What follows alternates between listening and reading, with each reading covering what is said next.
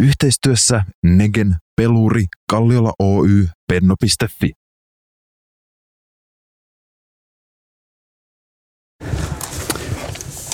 Terve ja tervetuloa kuuntelemaan Radio Helsingin Koukussa-ohjelmaa. Mun nimi on Jussi Kinnunen ja mä toimin ohjelman juontajana. Ja ohjelmasarjahan koostui kymmenestä jaksosta, jossa käsiteltiin erilaisia addiktioita. Ja tämän kertaisen jaksoaiheena meillä on työriippuvuus. Ja teillä kuuntelijoilla on mahdollisuus esittää kysymyksiä ja kommentteja netin kautta. Ja sitten meillä on täällä vieraita. Meillä on kokemusasiantuntijana Kristiin, tervetuloa. Kiitos, kiitos. Ja sitten meillä on työnohjaaja ja mindfulness-valmentaja Aleksi Litovaara. Tervetuloa. Jees, kiitos Jussi. Jees. Mukavaa, että olette täällä. Tota, Kristi, kertoisitko sä, miten sulla lähti kehittymään työriippuvuus? No se on monen tekijän summana vuosien aikana. Pääpointtina varmaan se, että kykenemätön vetämään omia rajojaan ja tota, sanomaan ei. Ja sitten semmoinen tunnollisuus, kunnianhimo tietenkin.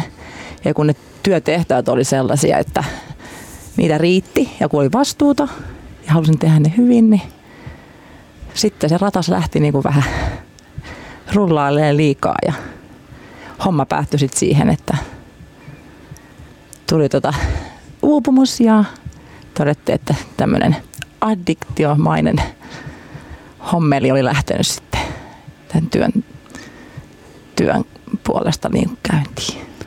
Joo.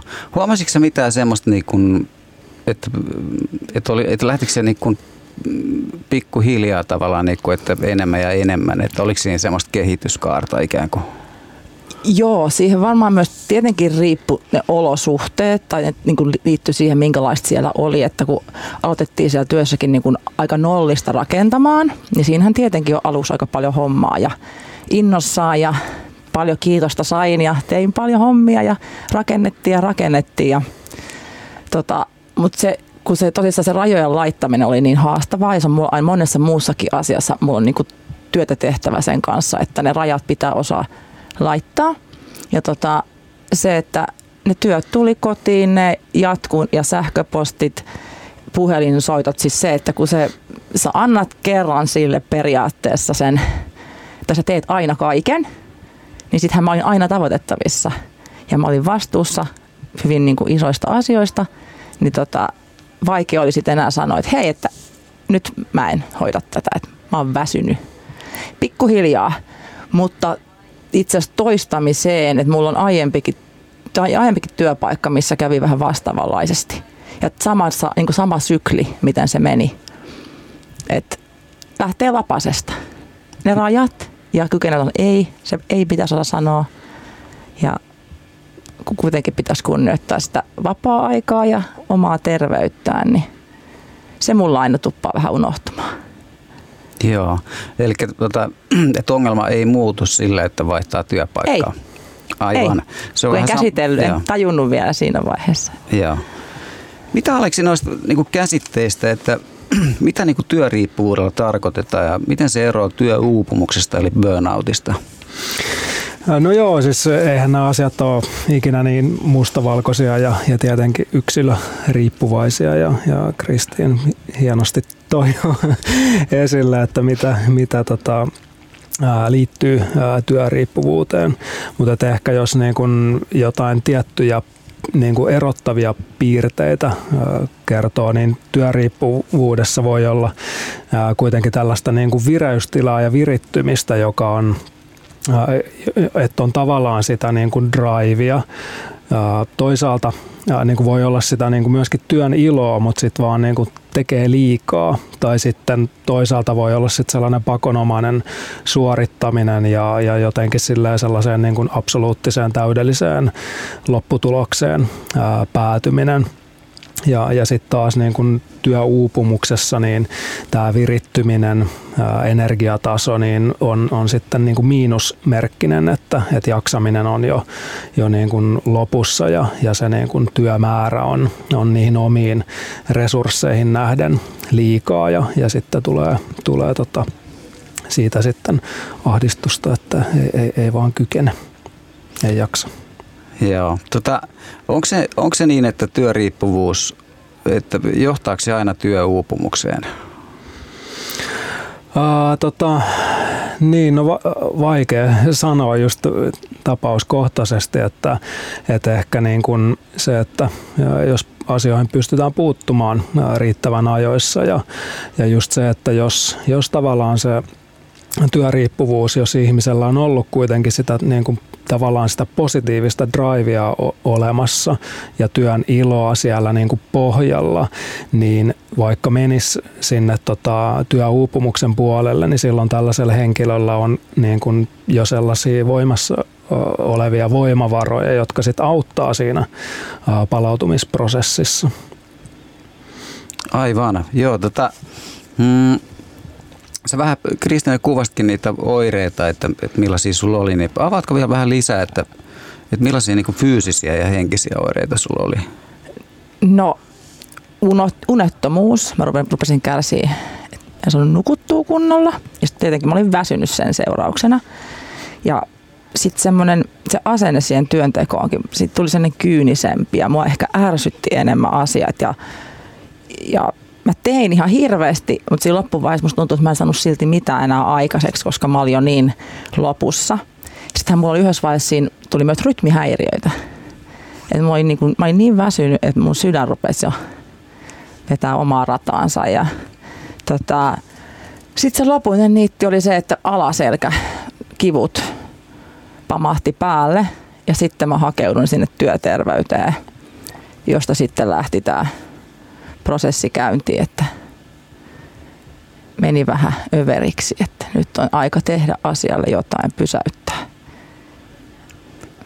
Joo, se varmaan se, mm, mä oletan, että se on aika tyypillinenkin kuvio tavallaan toi semmoinen, että, että jos ei osaa sitä itse laittaa poikki, niin sitten kroppa alkaa reagoimaan, mikä on siis tosi lohdullista sitten kuitenkin jotenkin. Vai mitä sä oot mieltä, Aleksi? Uh, Sori, mun meni ihan ohi. Joo, siis se, että kun, että me ei aina osata niin kuin itse sitä, ehkä me ei tajuta sitä omaa tilannetta, me, esille, että miten ajetaan itsemme loppuun, niin sitten kroppa saattaa pysäyttää meidät, niin kuin Kristiin kertoi, että selkä mm. oli sitten Mm, kyllä. Niin, se on, se on aika jännä, että kroppahan on viisas ja, ja tota, sitten taas se, että miten nykyaikana, just kun me vipelletään eteenpäin niin kuin tukkaputkella, niin miten me ollaan oikeasti läsnä niiden tota, kehon viestien äärellä. Niin tota, se on aika jännä, että me ollaan ehkä totuttu sille ulkoistaa myöskin, että okei, joku meitä viisaampi osaa ohjeistaa ja, ja kuitenkin kyllähän keho tosiaan koko ajan kertoo, että ehkä ne on niin kuin pienempiä ne, ne viestit aluksi, mutta että sitten niin kuin loppupeleissä niin voi olla, että keho joutuu vääntää sen volyymin näppäimen tota, niin ääriasentoon, että et sitten tulee just niin kuin lopullinen stoppi, että pitää oikeasti, e, ei ole enää muuta vaihtoehtoa kuin tota, pysähtyä ja, ja tota, lähteä suunnittelemaan sitten, että mi, miten tehdä eri tavalla ja mi, minkälaisia pieniä askelia tästä eteenpäin. Joo, tuo on hyvä pointti kyllä toi, että mä jotenkin samaistuin nyt taas tuonne päihderiippuvuuteen, yllätys, yllätys, että tota, että jotenkin kun siinäkin ihminen ei enää, se ei oikeastaan tunnista niinku, niitä kehon impulsseja, että siinä niinku, tai tarpeita, että okei, että sulla on nälkä tai jano tai oot väsynyt, niin sä niin kuin jotenkin tulkitset ne kehon signaalit, että nyt mulla on jano koko ajan, että mun tekee, tar- mä tarvitsen nyt jotain päihdettä. Tuossakin vähän samankaltainen tavalla, että, että ei, ei tunnista enää niitä kehon signaaleja. Mm, niinpä, niin jotenkin päässyt turtumaan Joo. sillä. Ja sitten koska niin kuin hyvässä ja huonossa, niin ihminen on tosi hyvä sopeutumaan.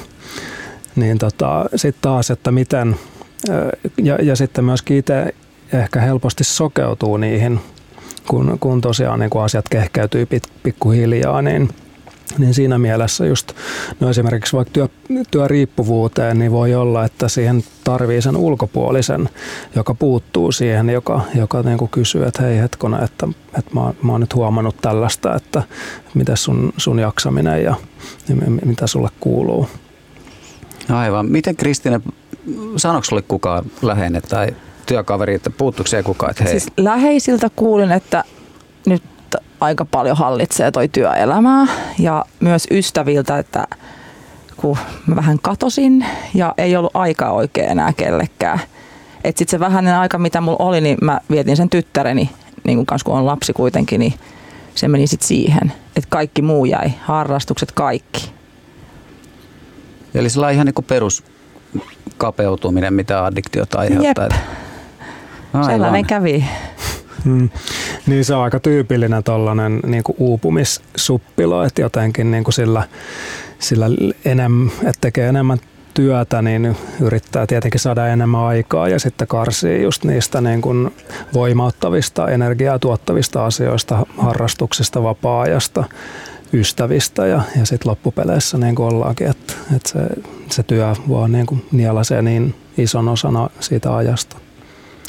Mitä sä Aleksi ajattelet, että, että mistä se johtuu, että, että itsellekin on hirveän tuttua se, että kun sulla on niin kuin paljon hommia, jakaa itsensä sinne ja tänne ja tonne, niin tota, ensimmäiseksi tuppaa aina karsia sieltä just ne niin kuin oikeasti itsellensä tärkeimmät jutut, mistä tykkää paljon, niin kuin joku urheilujuttu tai joku mulla niin kuin soittimen treenaaminen ja tällaiset niin kuin, ekaksi laitetaan sivuun. Mm. Niin on se jotenkin aika mysteeri, että, että, että miten ne sitten pääsee siihen rankkauslistalle. Että, että tota, vaikea tosiaan sanoa, että, että minkä takia se just on, on niin. Hmm. Huomasitko Kristi muuten semmoista, niin kun, mikä itselle on myös tuttua semmoinen, että, että kun niitä oireita alkaa olla semmoisia, että, että sä olet ole vähän uupunut, niin niin itse asiassa mulla kävi niin päin, että mä aloin tekemään niin kuin entistä lujempaa töitä tavallaan. Että mä luulin, että siihen niin kuin se suorittaminen, että mun täytyy vielä enemmän niin kuin suitset pistää tavallaan niin kuin vielä tiukemmalle itsellensä. No se oli kuin sinne ratasti, että se vaan niin kuin, se kiihtyi se tahti. Ihan just noin. Joo. Miten sä muuten Kristiin reagoit siihen, kun tota, sun joku läheinen sitten sanoo asiaa jotakin, että hei, pitäisikö tehdä vähemmän duunia, niin miltä se susta tuntuu? No periaatteessa vähän niin kuin puun ja kuoren välissä, kun mulla ei ole yhdessä vaiheessa ollut oikein mahdollisuuksia sanoa sit ei omasta mielestäni siellä töissä, koska mä olin ainoa, joka oli vastuussa kaikesta.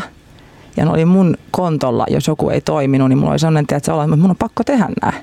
Vaikka mä oon näin väsynyt, vaikka mulla on vapaata, niin mun on pakko tehdä nämä. Kukaan muu ei tee niitä mun puolesta hyvä selitys. niin. Tosi hyvä selitys. Olisi pitänyt kuunnella enemmän läheisiä vielä vähän aikaisemmassa vaiheessa, mutta eihän sitä siinä limpossa tajunnut, kun piti työt tehdä. Niin se on aika tyypillistä, että tulee just se kokemus, että, että on korvaamaton ja että täällä minä, minä, minä vain ja ainoastaan joutuu, joutuu paahtamaan, että se on, se on valitettavan yleistä ja, ja, ja tosiaan helpostihan sillä niin kuin sokeutuukin jotenkin, että ei ehkä osaa sillä siinä tilanteessa itse. Tai ei ole ehkä niin kokea, että ei ole aikaa kyseenalaistaa sitä, että mun on, että mun, mun on vaan niitä, niitä hommia, joita, joita täytyy tehdä ja, ja pitää niin rattaat pyörimässä. Niin se, on, se on välillä vaikeaa. Joo. Onko se jotenkin toi se korvaamaton ajatus, niin että liittyykö se jotenkin siihen, että mistä, mistä tämä ehkä kumpuaa? Mitkä ne, että mistä tämmöinen tarve niin kuin kovaa suorittamiseen ja työntekoon, niin kuin, mistä niin kuin on lähtöisin? Niin, no onhan se jotenkin ehkä voi olla yhteiskunnassa ja, ja sitten niin kuin niissä arvoissa, mitä, mitä ollaan totuttu ja, ja kunnian himo ja, ja jotenkin ehkä sellainen niin kuin tavoitteellisuus, joka on jo, jollain tavalla ehkä liiankin niin kuin pitkän matkan päässä. Että sit vaan niin kun, ja jotenkin se on aika hassu, että, työyhteisössä kun toimin, niin tavallaan vaikka jotkut onnistumiset, niin niiden äärelle pysähdytään mun mielestä liian harvoin. Että onnistumiset ehkä otetaan niin kuin liian itsestäänselvyyksen, että no, pff, tästä mulle maksetaan palkkaa, että eihän so what, että et, eihän tässä mitään, että et missä se on se seuraava ongelma. Että tavallaan niin kun, jos jotenkin osattaisiin ne onnistumiset ja niiden tuoma se sellainen positiivinen drive-energia, jos se tehtäisiin enemmän todeksi ja, ja pidettäisiin sitä elossa siellä työyhteisöissä, niin sekin voisi voisi olla sellainen elementti, joka sitten tuo just sitä voimavaraa, sitä niin kuin energiaa, työn iloa, työn imoa siihen, siihen tekemiseen, jotta, jotta ei sitten niin kuin pääsisi noin tota, niin kuin liian kuluttavat ää, tekijät, niin kuin työn, työn, työn kuluttavat tekijät ää, tulemaan liian isoiksi. Joo, mutta tulee mieleen taas oma kokemus. Muistan, kun jossain vaiheessa, kun mä opetin bassonsoittoa ja sitten mä olin jostain kuullut just tämmöisen, niin kuin, että äh, että varmaan niin kuin enemmän jotain jenkkistailia, että, että keskity vaan sinne pelkästään onnistumisiin. Ja mä halusin kokeilla sitten, että miten se opettaminen onnistuu niin, että, että mä en puhu sanakaan niistä virheistä, enkä niin kuin, koska se on niin jotenkin äidinmaidossa imetty jo just tämä, niin kuin, että keskitytään siihen ongelmaan tai jotenkin siihen virheeseen ja sitten korjataan se. Ja tota, soittamisessa ja soiton opetuksessa se on näkynyt niin kuin tosi vahvasti. Ja, ja mä kokeilin sitten opettaa niin, että mä en puhu pätkääkään niistä mokista, ja vaan ainoastaan, että mikä kohta menee hyvin. Niin olipas muuten haasteellista. niin, sillä itse tavallaan niin kuin asennoituu ja löytää ne ne kohdat. Joo, joo, kyllä. Mutta se just kertoo omalta osaltaan sitä meidän, meidän historiaa, että miten aivotkin on rakennettu, rakentunut siihen, että huomioidaan uhat.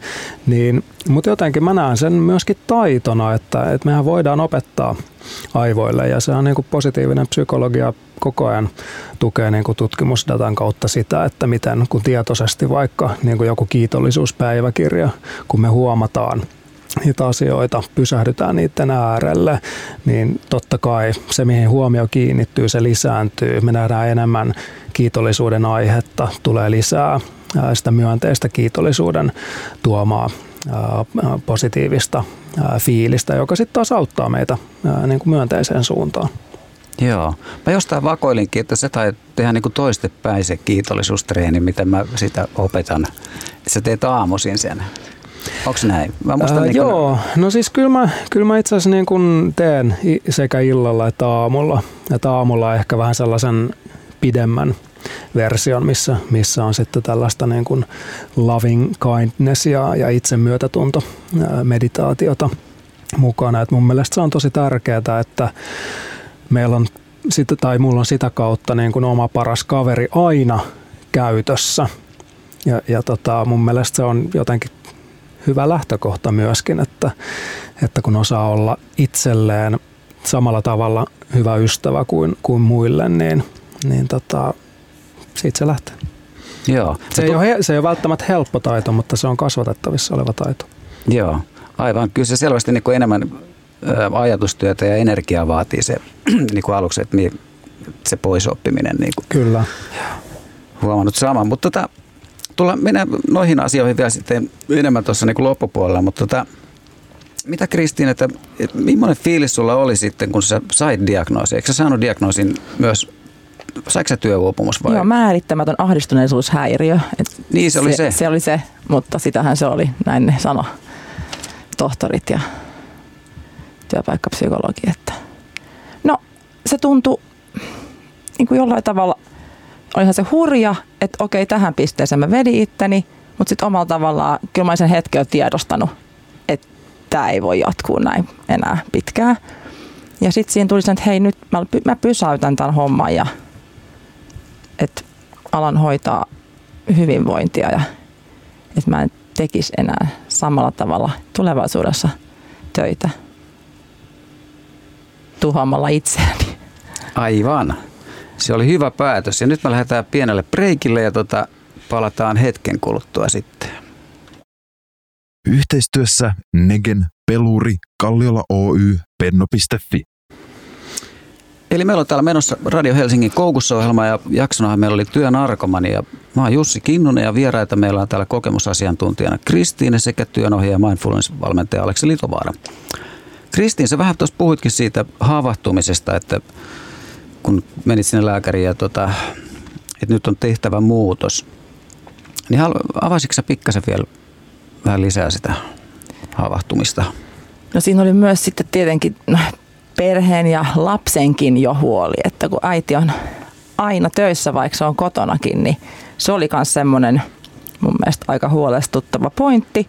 Ja se, että kun sitten työnteosta katosi se nautinto, siitä mistä siis se lähti, oli niin kuin intoa ja puhkuin ja, ja se päättyi siihen niin kuin oikeasti. Mä tein sen silti vielä mielestäni suht hyvin siihen miettiä, missä tilassa mä olin, mutta sit se ei niin kuin, sinne ei, niin kuin, se ei motivoinut. Mä olin niin siis sen kanssa, en vaan nauttinut enää. Ja sitten se, että tajus, että, että ei elämä voi olla vaan pelkkää työtä. Että humpsiin meni taas aika pitkä aika, että mä oon keskittynyt pääasiassa työntekoon. Ja sitten tietenkin se, että se terveys. Että kyllä se nyt oli sellainen viimeinen herätys, että selkä niin huonossa kunnossa, että, hyvä kun sängystä ylös pääsi. Siinä ne oli ne semmoiset tosi havahduttavat. Ja se lapsen huoli oli tosi jotenkin kauhea kuulla, että voi ei, että toi pieni ihminen niin tajunnut, että hei, äiti naputtelee tietokonetta tiedätkö, illalla ja vastaa työpuheluihin vielä, vaikka ei ole töissä ollut moneen tuntiin. Sanoiko sun lapsi sitten jotain niin ihan...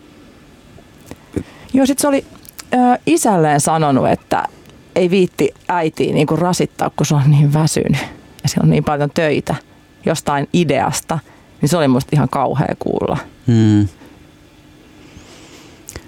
Se varmaan monta kertaa on just niin, että, että siitä me ehkä saatetaan herätä, kun Joo. lapsen suusta tulee jotain kommenttia. Tota, Aleksi, mitä, mitä työnohjaaja tekee, että, että millaisessa tilanteessa yritykset niin kun pyytää työnohjaaja apua? Että tuleeko työnohjaaja apua työnarkomania tapauksissa vai eikö silloin varmaan niin kuin luulisin, että työn, työnantaja on vaan niin kuin iloinen, jos olisi niin kuin paljon työnarkomaneja. Onko se näin? tota, no sanotaan näin, että, että, että enemmän pitäisi niin kuin pyrkiä siihen niin kuin työflowhun ja, ja työhön, työstä innostumiseen ja, ja niin kuin työ, ilmiöiden ruokkimiseen, että missä on tavallaan niin kuin asiat niin kuin hyvässä balanssissa, että on sitä iloa, innostusta, energiaa, drivea ja, ja, ja tota, että se, on, se on mielekästä se työ, merkityksellistä ja, ja sitten kuitenkin se työmäärä on rajattu, työtehtävät on, on selkeät ja, ja sitä palautumista on, on, on niin kuin riittävästi. Et, et tota, ähm, niin sori, mä unohdin sun alkuperäisen kysymyksen, kun mä innostuin tästä. Ei se mitään, anna palaa vaan. Uh, niin. Mutta ei se, jos sä, tota, mä mie, Kristiina voi tähän väliin vaikka vastata sit siihen, että, että oliko sun työnantaja, niin, niin kun, huomioiko mitenkään sitä, että, että niin kun sä teet siellä useampaa duunia samaan aikaan? Ja... Ei, ne, se oli sillä, että tee vielä tämä, auta vielä hetki, yritä jaksaa vielä hetki. Et vähän aikaa, pari kuukautta, niin homma muuttuu. Eipä se sitten muuttu. Aivan. Tota, mm, se, niin nyt mä voin vastata, kun mä muistan, että kysyit siitä työn, työnohjauksesta, että mitä se on. Okei, okay, Eli tota, siis se on työn, työn tutkimista ää, eri tilanteissa, että, että oikeastaan ehkä metaforana tällainen niin kuin leirinuotiolle pysähtymistä, että tutkaillaan vähän, että mitkä on, mikä on ollut se polku, että miten ollaan päädytty tähän, tähän hetkeen ja mitä sitten halutaan tulevaisuudessa, että miten, miten kehittää sitä työntekoa ja, ja tota, onko siinä työssä jotain osa-alueita, mitä voi, voi tunnata ja ää, mitä innostavia tavoitteita ottaa, mitä, mitä ehkä niin kuin vahvuuksia voi hyödyntää siinä paremmin. Ja, ja tota, siinä voi tosiaan niin kuin tarkastellaan myöskin suhtautumista erilaisiin keisseihin, voidaan, voidaan käydä niitä läpi. Ja toki niin kuin hankalia tilanteita, mutta sitten myöskin onnistumisia, että, että tota, katsotaan, puretaan oikein osiin, että mitä, mitä niissä tapahtui että, ja, ja mikä on ehkä sellainen tavallaan kunnianjako, että, että mitä itse teki, ajatteli, tunsi, toimi, miten sai sen oman ammattitaidon siinä onnistumisessa esiin ja, ja, ja mitä, mitä sitten muut. Mutta on varsinkin niin kuin hankalissa tilanteissa, kun on, on YTtä ja organisaatiomuutoksia, niin, niin joskus se on ihan tota sellainen tavallaan niin kuin paisunta astia niin kuin paineiden purkamistilanne. Ja, ja sitten varsinkin, jos on tota, tiimejä, jotka on eri, eri paikkakunnilla – he, he ei välttämättä edes näe, näe muuta kuin työnohjauksessa, niin se, on, se voi olla hyvinkin tärkeä sellainen niin kuin tiimin yhteinen hetki. Et, et tietenkin se on niin kuin työnohjaajana tärkeä sitten taas, että et miten, miten toimii, ettei se ole pelkästään niin kuin tällaista torikokousta, vaan niin kuin hyödyllistä niin kuin työaiheiden edistämistä. Eli onko sulla myös sitten as- sellaisia asiakkaita, mitkä on jotenkin niin kuin tässä työnarkomania tai sitten työuupumus? Koska eikö ihan sama asia niin kuin työnohjausta voi käyttää myös, että jos olet vaikka työuupunut, niin nimenomaan puretaan se osio. Joo, Joo, kyllä. Et toki sitten niin kun mun, mun tehtävä työnohjaajana on sit varmistaa, että siinä on e-, esimies ja, ja sitten mahdollisesti niin työterveyshuolto ää, mukana. Että mun tehtävä on sille tavallaan oli, oli sitten työntekijän tai tiimin ryhmän tilanne mikä tahansa, niin tavallaan niistä lähtökohdista niin, niin et, etitään niitä niitä keinoja ja voimavaroja, että miten vaikka olisi todella, todella hankala tilanne, niin siitä huolimatta pikkuhiljaa askel askeleelta, että okei, no mikä toimii edes vähäsen ja, ja sitten aletaan sitä kautta niin kun, tai, tai mikä on toiminut aikaisemmin, mikä tuottaa ehkä hitusen mielihyvää tai milloin on ollut yksi sekunti, kun, kun tämä niin kuin pelko vaikka työpaikan menetyksestä tai joku iso huoli ei ole ollut läsnä.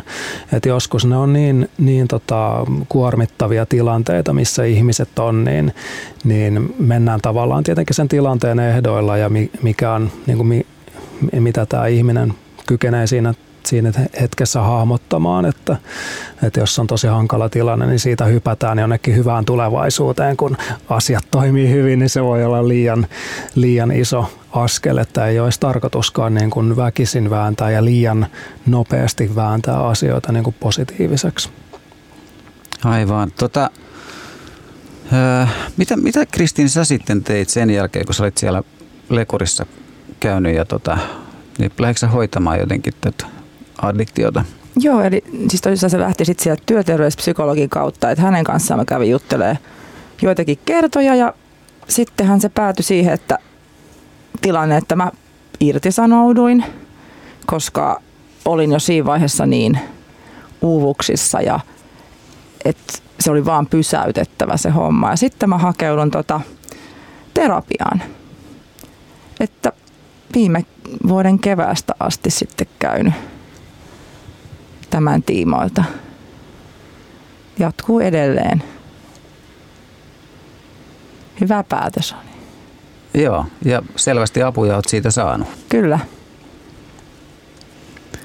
Tota, mm, miten Aleksi sitten, niin, mm, osataanko työpaikoilla tunnistaa nämä ilmiöt sitten, että jos siellä on jotenkin tota, tämmöistä työnarkomania tai työuupumusta, niin, kun, niin tunnistetaanko ne ilmiöt siellä työpaikoilla? Mä tarkoitan ihan, että mm. ei välttämättä se, et, ettei mennä sinne työterveyden.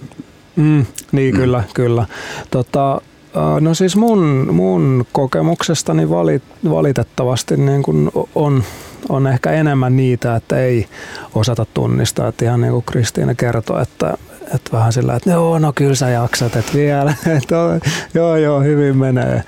Että jotenkin tota, kohtaa kyllä niin kuormittuneita työyhteisöjä ja, ja ihmisiä, että, että siitä on ehkä tullut sellainen niin kuin valitettavasti sellainen olemassa oleva tila, ainakin niin kuin joltain osin joissain organisaatioissa, että ehkä niin kuin se varma, varmaankin osattaisi kyllä tunnistaa ja huomata, mutta sitten kun kaikki muutkin on siinä samassa tilanteessa, niin sitten ei ole ehkä, ehkä tota, ei, ei just uskalla pysähtyä sen äärelle, eikä tosiaan, jos se on tullut pikkuhiljaa, ei, ei, ei, ei välttämättä se työyhteisö itsekään jotenkaan tunnista sitä.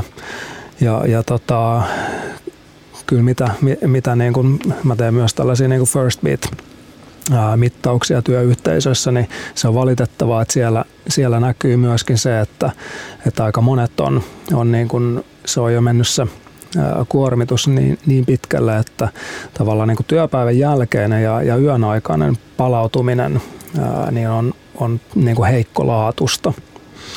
Että tota, kyllä se, se tota, välillä just vaatii sen, että joku ulkopuolinen, ehkä sitten neutraalikin henkilö, no lapsi, niin, kuin niin lapsi. E, e, esimerkiksi jotenkin tuo sen, sen asian esille. Mites, onko Aleksi sellaista tietoa, että onko työaddiktien läheisille sitten olemassa jotain hoitoja? No siitä, siitä mulla ei ole tietoa, että, että en, en osaa siihen vastata, vastata tarkemmin. Joo, mä mietin, että, niin kun, että, että jossain määrin jotkut, niin kun, että kun niitä sellaisia vertaisryhmiä on olemassa niin kun hyvin monissa riippuvuuksissa, että Mm. Niin to, toki niin kun, siis onhan se mahdollista, että just jos työntekijä itse haluaa, niin, niin voi ottaa jonkun läheisen sitten vaikka keskusteluihin ää, sinne niin kun esimiehen työterveyshuollon kanssa, että, että miten toimitaan, niin tavallaan siitä näkökulmasta niin on, on tietenkin mahdollista. Joo. Miten, miten sulla, niin onko sä jutellut Kristiin niin sun läheisten kanssa? Paljon. Tosi ja tärkeä tuki ja siinä, että on ollut kommunikaatiota ja sitten se vertaistuki, että on, on ystäviäkin ihan lukuisia, jotka ovat samassa pisteessä olleet, että helpottavaa jollain tavalla sitten saada sitä vertaistukea. Joo, varmaan se vertaistuki on just tosi hyvä myös siihen, tai mä en tiedä, että miten sulla niin kun, että koiko se häpeää siitä niin kuin jotenkin, että nyt mä en jaksanutkaan tai Jännä juttu, että siinä vaiheessa en. Se oli helpotus, että mä päästin irti ja totesin, että mä en jaksa pysty ja mun on pysäytettävä tää. Että enemmän tulee sotku, jos mä jatkan näin kaikkialle. Sillä hetkellä ei. Et, ja siitä tästä on ollut jotenkin tosi helppo, kuitenkin suht helppo puhua. Et sitä ei ole kyllä joutunut häpeämään. Joo. Ja tota, onko ne, niin kun sä puhut, että sulla on niin vertaisia myös paljon, ketkä on niin kokenut tällaista niin samoja juttuja, niin mä ajattelen, että se varmaan aika paljon niin myös saattaa siihen, että mä en olekaan mitenkään kauhean erilainen tai omituinen, vaan että nämä on aika tällaisia niin normaaleja ihmisten juttuja. Kyllä just toi, että hei mä en ole yksinään tämän asian kanssa ja totta kai mä sitten selvittelin ja luin ja nämä terapiat ja kaikki, että siinähän sä tajuat sen, että et ole ainoa ja niistä on hyvä sanoa ääneen ja puhua. Kun sitten kun ne lakastaa sinne maton alle, on se sitten mikä tahansa, niin sieltähän ne paisuu ja pahemmaksi menee. Aivan. Tota, miten sä Aleksi sitten tämmöinen, että miten, niin kuin Kristinikin tuossa sanoi, että, että oli vaikea sanoa ei niin miten semmoisen ei-sanan, miten se opitaan sanomaan? No joo, siis totta kai on erilaisia keinoja ja harjo, harjoittelu tekee, tekee mestarin. Tota, yksi yksi tota mun mielestä hauska näkökulma, mitä mä itse niin kun opettelen, on, on tällainen niin kuin myönteinen ei. Eli ensiksi määrittelee niin kuin sellaisen itselle tärkeän asian tai tärkeät asiat. Ja, ja sitten kun huomaa, että, että työssä niin kun tulee joku joka tavallaan vaarantaa sen itselle tärkeän asian tekemisen, niin, niin tavallaan mielikuvaharjoituksella voi jo niin kuin kokeilla erilaisia tilanteita, missä joutuu puolustaa sitten tätä itselle tärkeää asiaa ja, ja oikein niin kuin kokee, näkee sen, että miten, miten silloin sanoo ei. Ja, ja tota, ää, sitten kun on sanonut ei, niin et, et tota, se ei välttämättä tarkoita, että ei asialle tekisi mitään, vaan se ehkä tarkoittaa sellaista niin kuin pysähtymistä siihen aiheen äärelle ja sitten, että et tota eri osapuolten kanssa mietitään, että miten, miten me voidaan toimia ja toteuttaa tämä pyyntö ää, sillä tavalla, että tämä mun alkuperäinen tärkeä asia, niin, niin että se ei kärsi. Et, et jotenkin niin kun ehkä ihmiset kokee sen ei sanomisen jotenkin pelottavana ja, ja tietenkin just jos on, on niin kuin YT päällä ja näin poispäin, niin siellä voi olla sitä pelkoa taustalla siitä oman työpaikan menettämisestä. Ää, mutta et kyllä jotenkin itse kannustaa siihen, että, että kuitenkin niin kuin tulee tietoiseksi niistä, niistä omista rajoista ja sitten opettelee niin kuin niissä sopivassa, sopivissa paikoissa ja kyllä niin kuin yleensä se, että niin kuin keskustellaan asioista ja tehdään, tehdään ne toimintasuunnitelmat, niin, niin homma toimii paremmin ja menee eteenpäin. Joo, eli että voi tehdä niin kuin mielikuvaharjoituksia ja mä muistan, me ollaan jossain tehty tota, tuolla päihdepuolella niin ryhmäharjoituksia, semmoisia ei-sanomisharjoituksia, että, että lavastetaan ihan semmoinen tilanne, että missä niin ryhmät tulee tyrkyttää sulle prenkkoa ja sitten sä joudut mm. Sanomaan siinä ei ja sä pääset myös ihan siihen tunnekokemukseen silloin, koska se, vaikka se on näytelty tilanne, mutta kyllä ihmiset vaan tuntuu pääsevän niin kuin ihan siihen elämyksellisesti siihen tunteeseen, että sen ryhmäpaineen edessä tavallaan, että miltä se tuntuu sitten ihan oikeasti sanoa ei. Joo, joo ja siis se on tosi tärkeä tekijä mun mielestä, että just opitaan siinä niin kuin oikeassa vireystilassa niin kuin sanomaan se ei. Että jos vaan niin kuin mielikuvissa hokee ei, ei, ei, niin tavallaan sitten kun siinä aidossa tilanteessa voi olla se ryhmäpaine fiilis, niin miten sen kanssa pystyy toimimaan ja siitä huolimatta niin kuin sanoa sen ei, niin, niin siinä mielessä on just tosi tärkeää, että opetellaan niissä mahdollisimman aidoissa tilanteissa. Että tosi, tosi hyvä esimerkki. Joo, ja eikö varmaan sillekin niin saata olla, että, tota, että jos me ollaan ekaksi sanottu kyllä, niin sen voi varmaan muuttaa sitten vielä myöhemmin eiksi. Mm, ehdottomasti.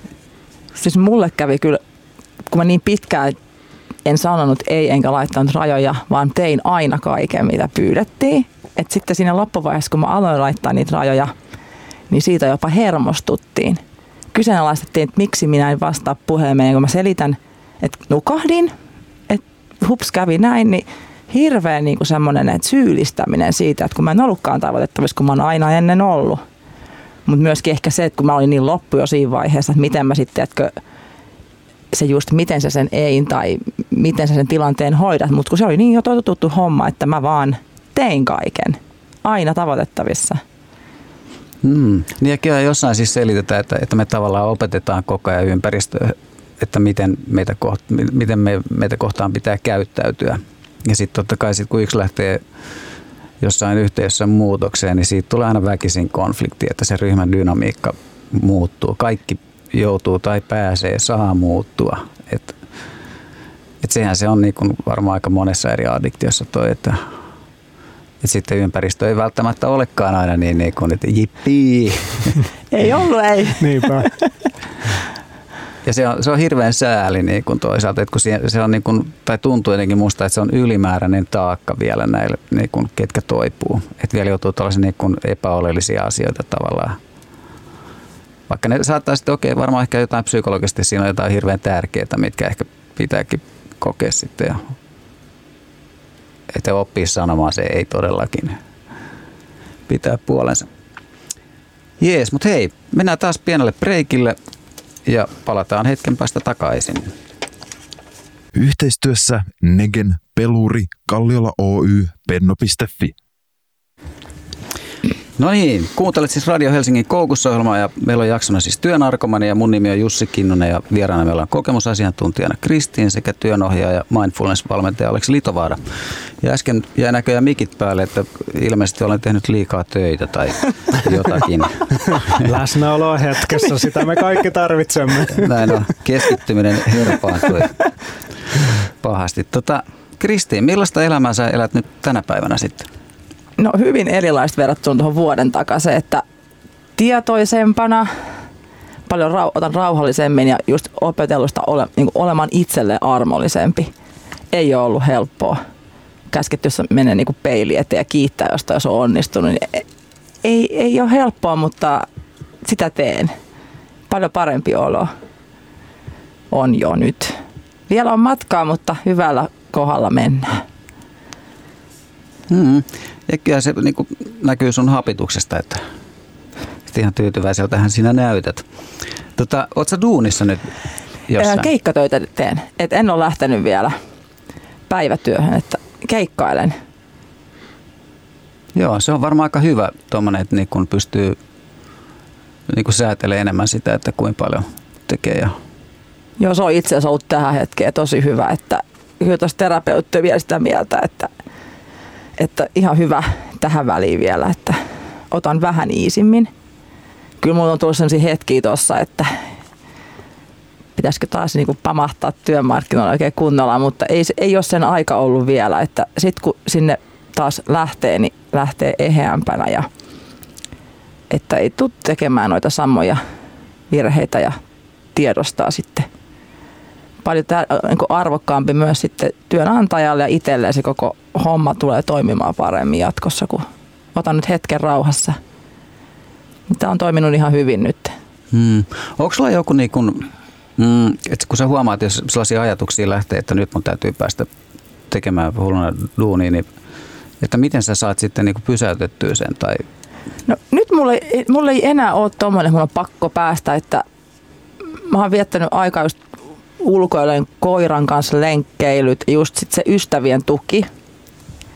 Totta kai se terapiakin kerran viikkoa on ihan hyvä, mutta se ei ole enää lähtenyt siihen semmoiseen, pakko, pakko. Välillä tulee semmoisia hulluja siivouspuuskia, että mä puran sen sitten siihen. Et ei ole niin paha enää kuin tuossa hetki sitten, että koko ajan kohti parempaa. Joo. Millaista, Aleksi, semmoinen terve työnteko on? Et niin kuin, mitä siitä pitäisi saada muutakin kuin fyrkkaa vai pitääkö siitä saada jotain muuta työstä? No siis kyllä mun, mun mielestä ehdottomasti on, on hyvä saada tai jotenkin se on ehkä se, se näkökulma mulla ja, ja ja mä jotenkin haluan luottaa ja uskoa siihen, että oli duuni mikä tahansa, niin se, että, että sitä työn ehkä sisältöä, työn kuvaa jotenkin hitusenkin tunaamalla, niin on mahdollista just saada erilaisia ulottuvuuksia ja, ja, ja niin kuin sitä omaa suhtautumista muuttamalla myöskin tota, saada se toimimaan. Mutta et se, että et siinä on niin kuin ne omat vahvuudet käytössä, se on merkityksellistä, tärkeää itselleen se, se työ, näkee sen tuloksen, että, että koko ajan niin kuin tehdään oikeita asioita oikeassa järjestyksessä. Niin, ja ja tota, tietenkin parhaassa mahdollisessa tilanteessa puhutaan myöskin just siitä työn flowsta, eli, eli se, se tekeminen on niin, niin tota keskittynyt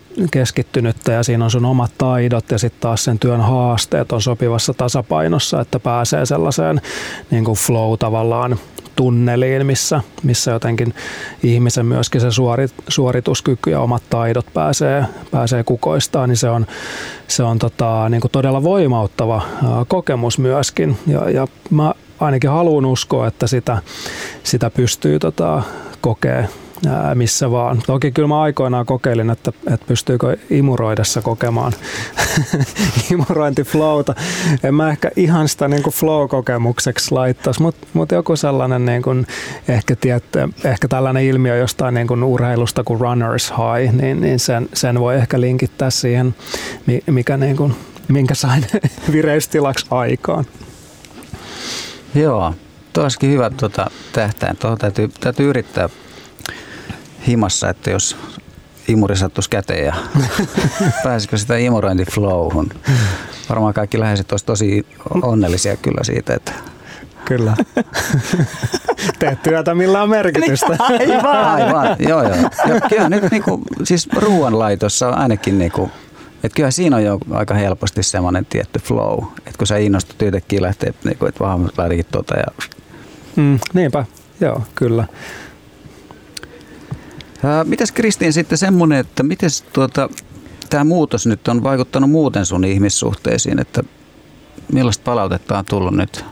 No hyvää, että ulkoisesti ja sisäisesti kuulemma paljon paremmassa kunnossa ja että se on ollut tosi kiva kuulla. Että kyllähän mä näytinkin ihan ruumiilta yhdessä vaiheessa. Että ihan, että kun on vaan niin väsynyt, se unettomuus ja kaikki, kun se vaivasi ja ja hyvää palautetta, ovat tyytyväisiä päätökseen. Sanoit, että se oli niinku rohkea teko, että ei se ole niin itsestään selvää, että hyppää tyhjän päälle. Joka oli, olihan se, mä mietin aika pitkään, mulla oli se maili kirjoitettuna, painaan mä sitä send-nappulaa vai en. Niin Mä sitten aina vaihdan sitä päivämäärää. Joka päivä, kun mä, mä lähetän sen, mä lähetän sen. Sitten yksi mun ystävä sai mut tekee se, sanoi, nyt, nyt pistä se, nyt paina sitä sendiä ihan oikeasti. Sitten mä painoin. Tässä olen. Joo. Muistaakseni sitä fiilistä vielä sitten, kun sä tota, laitoit sen sendin? Joo, siis se oli tosi omalla tavalla hurja, mutta vapautunut.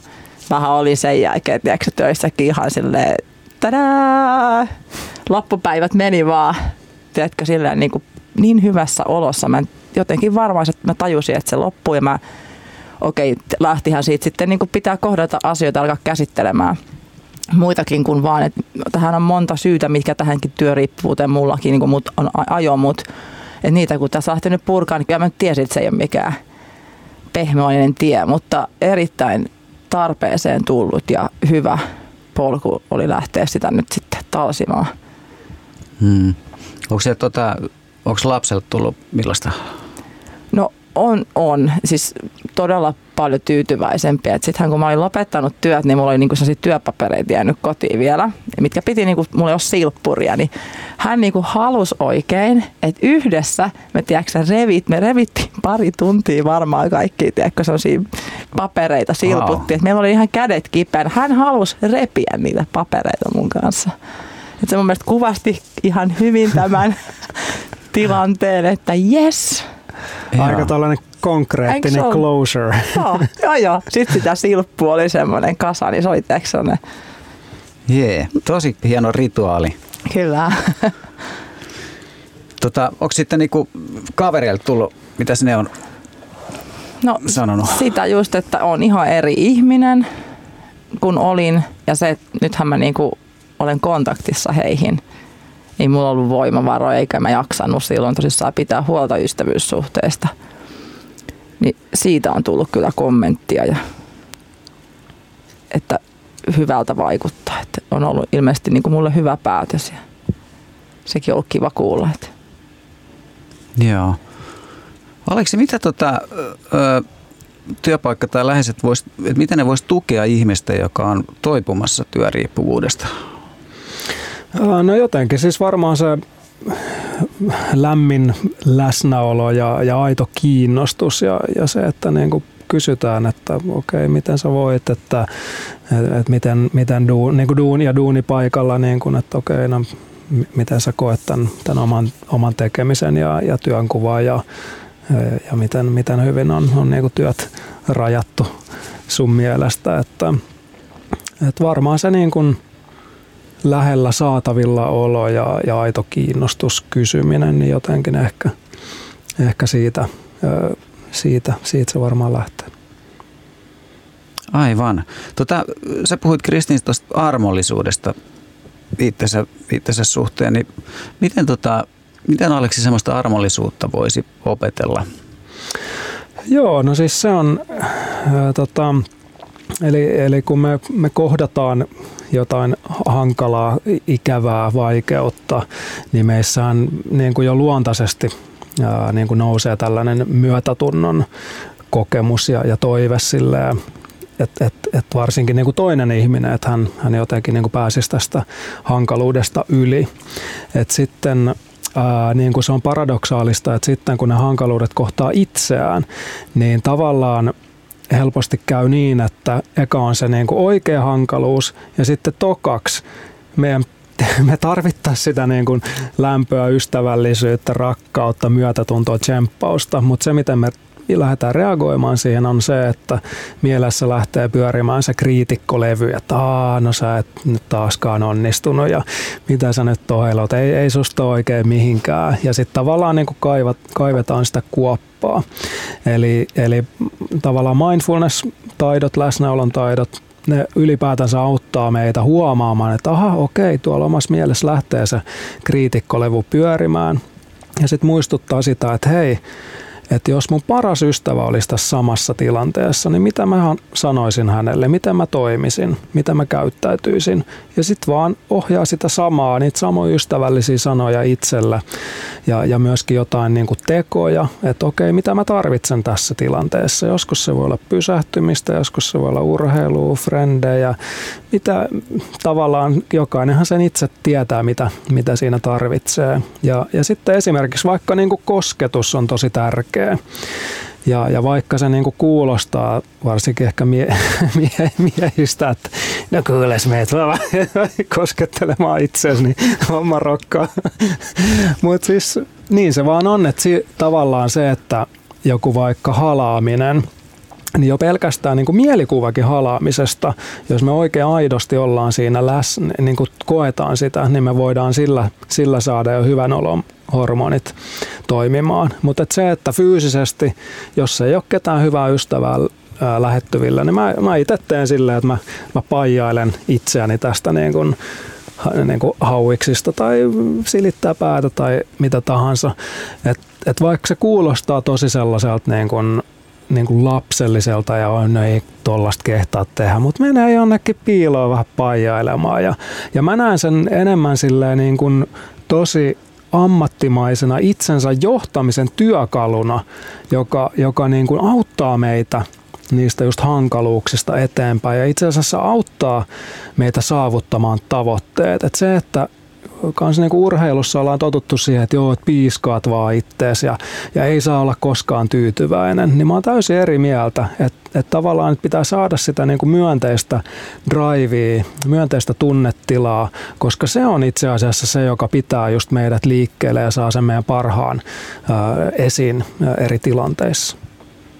Aivan. Olen kokenut juuri noin itsekin kyllä. Että niinku sitten tuli vaan mieleen just siitä halaamisesta, että, että kuinka hyvä lääke se onkaan niin kuin ihan kaiken maailman vaivoihin. Että, ja vasta nyt tietysti tutkittukin, että okei, oksitosiinihan siinä mm. niin kuin lähtee erittymään. Ja, tota, tuli semmoinen kanssa mieleen tässä niin omia kokemuksia, että jotenkin että just sen tuohon armollisuus jutskaa, että, että kun se, sä hyvin kuvasit sen, että, että just, että mitä siinä tapahtuu siinä itse tilanteessa, että kun sä lähdet niin kun, että se jotenkin sitä että sitä kriitikkoa lähdetään tavallaan niin kuin toisella kriitikolla yritetään korjata ikään kuin niillä mm. samoilla mm. lääkkeillä. Mm, ja siitähän ei tule yhtään mitään. Että niin kuin, että jotenkin iso oivallus omalla kohdalla oli semmoinen, että kun jossain kohti ymmärtiin, että itse asiassa se hahmo siellä, joka niin kuin kaikista eniten niin kuin pitää älämölöä ja niin kuin kritisoi mua ja arvostelee ja haukkuu tai jotain, niin itse asiassa se on se, joka on kaikista eniten hätääntynyt ja peloissaan –